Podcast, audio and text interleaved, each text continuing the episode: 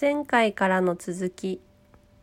その中であとなんかその多様性みたいなところをどうやって入れていくのみたいのとか、もうそれが全てですよね。うん、そうなんそうですよねね。それはだからそのチームの組み方っていう。うん。まあ、編集っていう話もしてたんだけどそのこういろんな個性と能力があってそれができるだけこうなんていうかいい形でこう、ん。交わるっていうの、うん。なんかあまりこう片方に偏らず、うん。えー、とあるいは両極にならずになんかこう、うん、ある程度こうちょっとこう狙いというかですね意図を持ってうまくこうまあそこにもやっぱり仮説が出てくると思うんですけどこの組み合わせやるこの目的の時にはこの組み合わせをしたら一番いい化学変化が起きるんじゃないかみたいなものをうん。こうやってみて。うん。で結果を見て、まあ、だんだんまたその組み合わせ方自体も修正していくみたいな、でそうするとそのこのひ人のこうなんていうのかな個性とか能力みたいなものがある程度見える化できてないと、うん。このなんていうのこの組み合わせでいいかどうかみたいなこと自体がすごい感覚的にしかできないので、うん。それで今当社でいうとこの SPI だった採用に使ってたんだけど最近はえっとちょっとそういう研修やる時あのあそうですね。そうですね、えっと、スクリーニングとかでもあの使っていてだから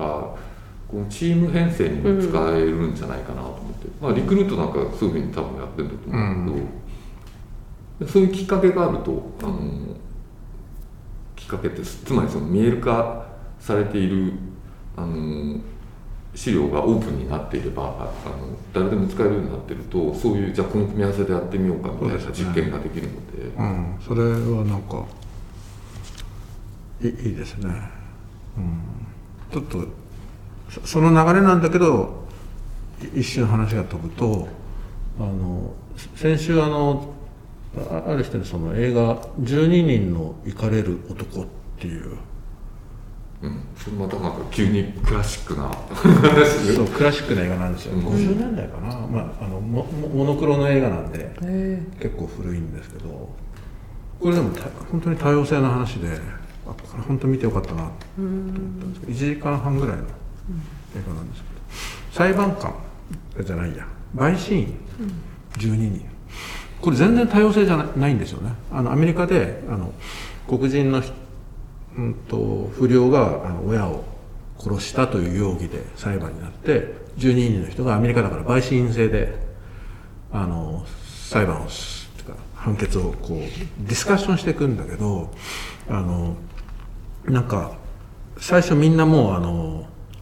あれなんです思い込みとかいろんなことであのもうあの有罪みたいな、そそれがそのひ一人が多様性のある意見を言いながら、まあ、いろんなディスカッションしていく中でみんなで意見が変わっていくっていう話なんですけどここ僕面白いと思ったのは全員白人だし全員あのおじさんだしあの多様性ないじゃん。まあえっとだから50年代のアメリカってそういう社会だったんだなと。陪審員が全員白人全員男全員おじさんみたいな。でもそれを見ててそのあと別の本も読みながらなんか認知的多様性っていう考え方っていうんですか？あのっていうのとその人口統計学的多様性みたいなのの違いがあって多分その考え方の違いとかをの多様性っていうのをどうやってこう取り込んでいくかとかもちろんそのね男性女性とか年齢とか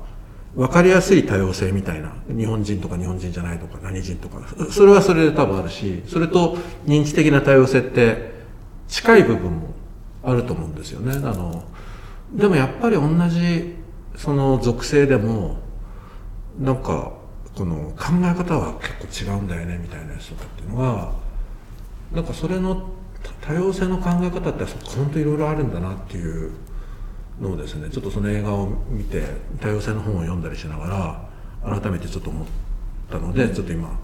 この話になっちゃったんですけど、うん。あの経営学でもやっぱりあの多様性はどっちかというと属性の多様性？国籍とか男女とか性別とかはそれほどあんまり、うん、企業価値に貢献しないっていうか、えっと、企業価値に貢献しないっていうと語弊あるんですけどその例えば、うん、なんだろうこういうそういう新規事業を生み出すとか、えっとじえっと、その、えー新しいアイデアを生み出すみたいな時っていうのはあのあんまり効果がなくて、うん。むしろその結構時間がかかっちゃううんそのこうなんていうチームを作っていったりこうするのに。なんだけどこの異なるバックグラウンド背景どういう経験をしてきたかみたいな、えことっていうのはこの要するに異なる視点につながるのでいろんな視点からこうアイデアが出ることっていうのはこうアイデアをむしろ膨らませていくっていうかとかこう思いがけなかったこう視点が入ってくることでそのなんと価値の創造にはすごいこうあの役に立つ。なのでそういうこう同質的な、えー集団に対してこういろんなこうバックグラウンド経験を持った人たちからなる組織の方がやっぱりこうレジリエントだし創造性が高い、うん。なのでこう組織の中もそういうこう何々一筋みたいなこう社内に同質的な社内にまたさらに同質的なこうサイロを作っちゃうんじゃなくてこういろんなまあし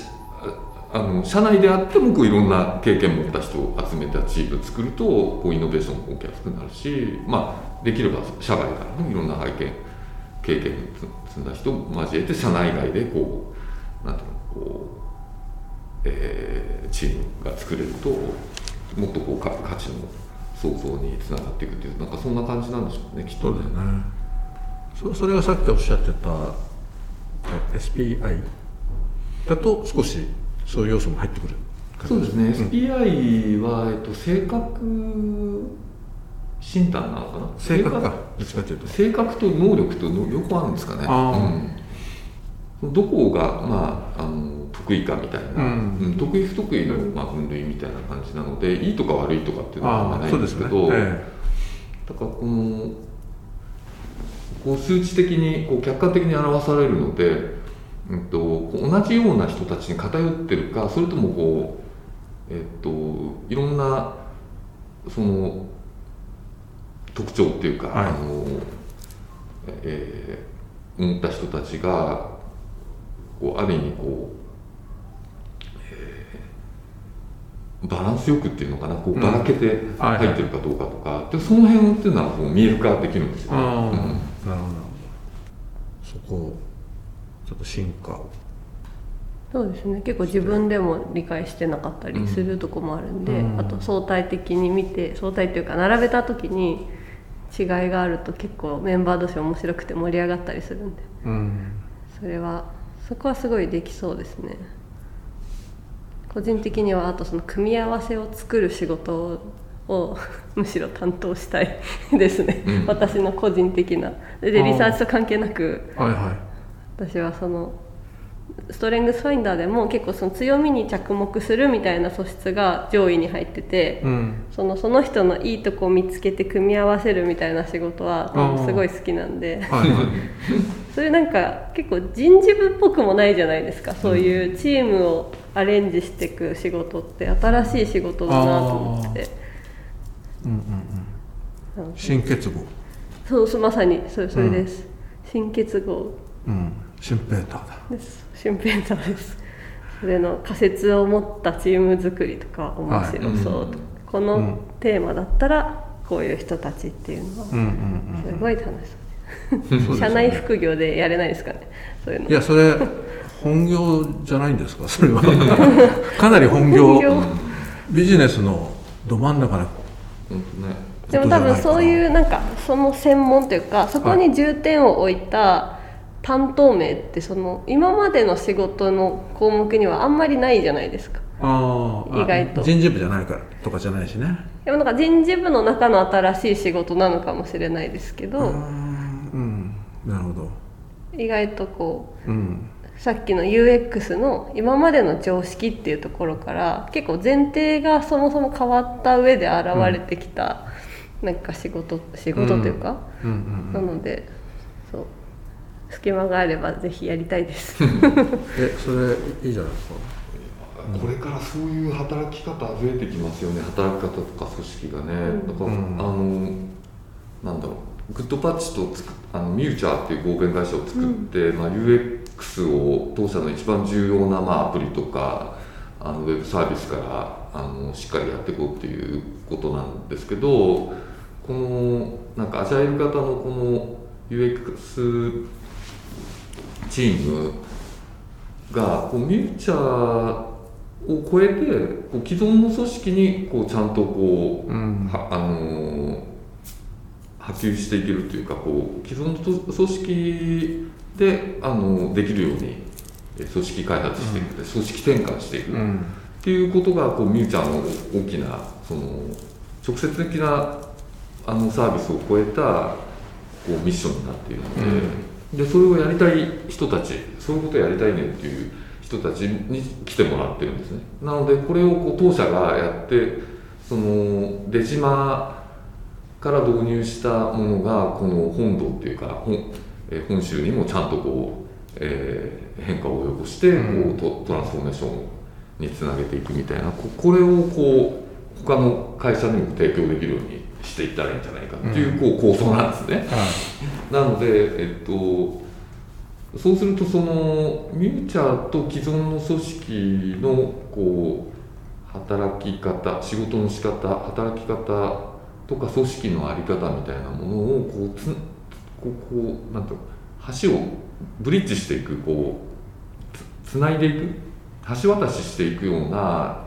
こうチームが必要になってきていてでそれを専任で作るわけいかないので、うん、こう兼業で、うん、兼任組織。で、あの人事とそのどこどことどこどこで部門横断で、こうスタッフ、あの出し合って、でその、えー、兼業社内兼業的に、そこのこの、えー、UX を既存の組織にこう波及させていく仕事に携わるとか。なんかそれ今ちょっとあのこれからスタートするんですけどなんかそういうななんていうのかなうんそういう UX だけじゃなくて、うん、やっぱりこうモチベーションとか働きがいとかエンゲージメントとかいろんな意味で従来のこう働き方とか組織っていうのがもう限界に来ていて、うん、そのまあ、その辺は当社だいぶ変えてはきてるんですけどその負の解消じゃなくてこうさらにそのなんて個性とか能力一人一人の個性とか能力をこう生かしてこの向けの価値、うん、資産のこう創造向上に貢献していくっていうとこもう一歩グッと踏み出していかなきゃいけなくて、うん、でその辺のなんていうんでしょうかね。じゃあ例えばそのアフターデジタルの時代ってあんまりこうこれまでのようなこう熟練っていうことつまりその年齢っていうのはあんまり関わりなくなってきて、うん、やっぱ一人一人の個性とかその能力っていうのがこのより重要になって注目されてくる、うん、でまたその組み合わせによってこうミッションごとにどういうそういう個性と能力が組み合わせるがいいのかっていうことが重要になってくるのでその時にあんまりこう何年やりましたとか、うん、えっと、何十年やってますとかってあんまり関係なくて、うん、あるいはその入社1年目ですとかっていうこととそのチームとかその、えー、なんていうのこの仕事に向いてるかどうかっていうのはあんまり関係ないんだけどやっぱり日本の伝統的な企業文化の中では年功序列とかね男性中心とか上位形とか、うん、あの指示命令っていうのと同じようにこうやっぱ年功序列的なものがガシッと残っちゃってのでこの辺こう取っ払ってもう入社した瞬間からこの活躍できるみたいな。うんであるいはこうもうなんかいわゆる定年間際でも活躍できるみたいな、うん、そういうこう個性と能力をそのミッシなんていうのこう課題に向けて個性と能力をさこう最大限に最適にこうなんていうのかな、うん、アサインできるというか、うん、こう活躍してもらえるように、えーできるこうそういう働き方と組織っていうのは開発しないとダメなんでね、なんでその辺をこう、まあ、企業文化で下地はできてきてるんですけれどもそれをこうよりこうゴールに向けてそれを新しいこう働き方と組織の在り方にこのイノベーション具体的にイノベーションしていくっていうところはまだこれからやらなきゃいけないところなので、企業文化さえ変わればなんかおのずとそうなるっていうものではないんで、うん。かなりこうぐっと力入れてそっちの方にこう、うんうんあの引っ張っていかないと促していかないと多分そういうふうなのってできないのでなんかその辺をこうちょっとやっていきたいねっていうことうなんですよん、いね。やそれはものすごくエキサイティングですね。なんか斉藤さんのおっしゃったことも今青井さんの言ったことも多分新しい組み合わせをどうやって作っていくかっていうことで、もうそれを考えるのがな楽しいです。ね、好きだっていうことで、それはひ人と人の組み合わせもそうだしさっきの課題仮説と仮説の組み合わせとかうん。をどうするかとかだから多分さっきのエクセルで例えば、まあ、人もそうだし仮説もそうエクセルで並んでるっていうよりは多分違う感じなんじゃないかな。掛け算をどうやってやっていくのかなとか答えがまだない中で言ってますけど、どう使っていくかを考えたらそっちの方がなんかフィットしてるかもしれないですかもねですね。うん、前回もねあのえっとこれはあれか前回ポッドキャストじゃなくて葵さんがあの、えっと、シュンペーターの本最近書いた縄先生との対談の中で言ってたんだと思うんですけどどちらかが言ってたのかな。結局あの、えっと、イノベーションって技術革新じゃないっていうかまあ、新結合っていうかね、うん。新しい組み合わせで別にイイノベーションっていうことじゃないっていうかだから多分人と人をどう組み合わせるかっていうのがもうあのイノベーションごめんなさい技術革新じゃないっていうね。だからもうイノベーションだと思うし青井さんが今言ったことも完全にイノベーションな感じで組織の中でやっていくっていうかそ外に求めないで中で中で生まれてくるっていうかあそそこに外の力を入れるっていうのはとてもあると思うんですけど。なんかそういう意味でものすごく本質的っていうかすみません実はこの1ヶ月シュンペーターにずっとハマってて、うん。あのももともと本当は僕あのとてもシュンペーターがあのを愛していた大学で勉強してたんですよ、あ改めて最近気づいて。であのなんでかなと思ったらシュンペーターってすごくドラッカーと、うん。あのなんていうの近いっていうかね、考え方く国も同じだしそれからあの経済学の世界ではあんまり評価されなかった、でもなぜか日本では大人気だったっていうか、人気があった。世界的にねあのドラッカーなんかもそうなんですけどまあ最後はそうじゃないと思うんだけどなかなかドラッカーって世界で、うん、評価されなかったシュンペーターもそうなんですよね。イノベーションとかああいう話ってあんまり評価されなかったでもなんか日本では評価されたりとか。っていうのとさっきの関モデルの野中育次郎さんの話とかっていうのがけ結構つながっなんか30年ぐらい経ってやっとつながってきてもっと早く気づけよみたいな話なんですけど、うん。でもでもその本質はなんか本当に組み合わせだな新結合なんでそれをどうやってオープンに多様性持ちながらやるっていうのはなんかめちゃめちゃ面白いですね。次回に続きます